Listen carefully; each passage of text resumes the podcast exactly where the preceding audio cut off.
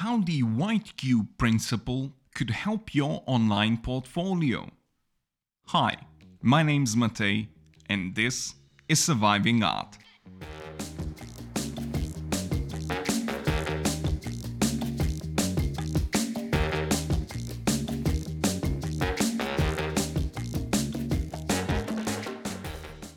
In 1976, artist and critic Brian O'Doherty published his essay Inside the White Cube that not only created lots of buzz in the art world but gave this popular mode of displaying works in museums and commercial galleries a catchy new name.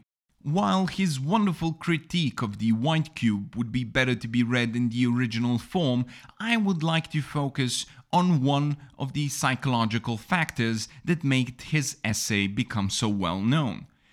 We humans cannot experience our surroundings selectively, at least not as much as we'd like to. When looking at a red triangle, we can't just decide to see it as a triangle or to just see it as something red. We see both of its features at the same time. And it's similar with music. We can't decide to hear just the tone of a note while zoning out the color of the sound. For example, hearing the same note being played on a drum compared to a double bass or a saxophone. We as beings need context for just about everything in our lives, even for our ability for differentiating object sizes and various temperatures is done by creating context from the surrounding environment. Okay, okay, but you're probably curious about how this has anything to do with your website, right?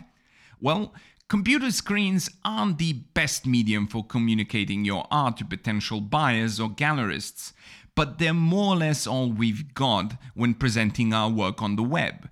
And with virtual reality still not being as consumer friendly as the people in Silicon Valley would like it to be, we have to be smart about how we show our work online.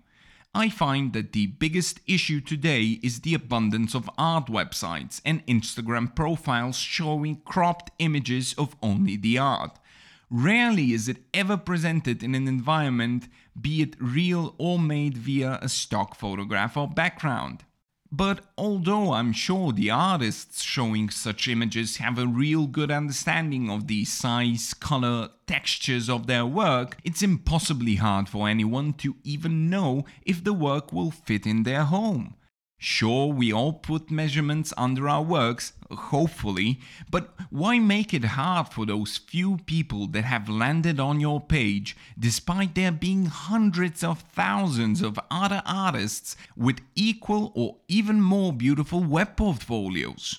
While the best way would be to make your own augmented reality app that would project your work directly onto the visual field of your smartphone's camera, not a lot of us are programmers, and getting one to build such a thing is expensive to say the least.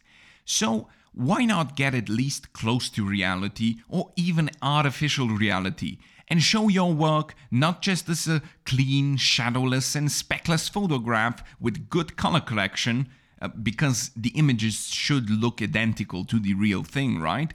But incorporate it into an environment. Even a generic architectural shot of a living room would be better than nothing because while the folks that arranged their exhibition spaces in white, almost immaculate areas of meditation were fantasizing on how the visitors of such shows would leave their bodies at the door and step into the galleries or museums as pure beams of energy, it really never happened.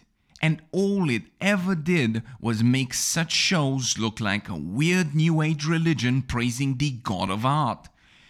Give your online images enough context and help your visitors understand the colors, sizes, textures, and other features of your work by providing enough visual information. Next time you're in a studio, why not get a few more shots of some details, a side view, and maybe even the back of the work if it's 2D, and give the person handling your post production well, let's not fool ourselves, it's probably us doing everything anyway. Well, give them an extra soy vanilla latte to place your work onto a nice background image with some fancy chairs.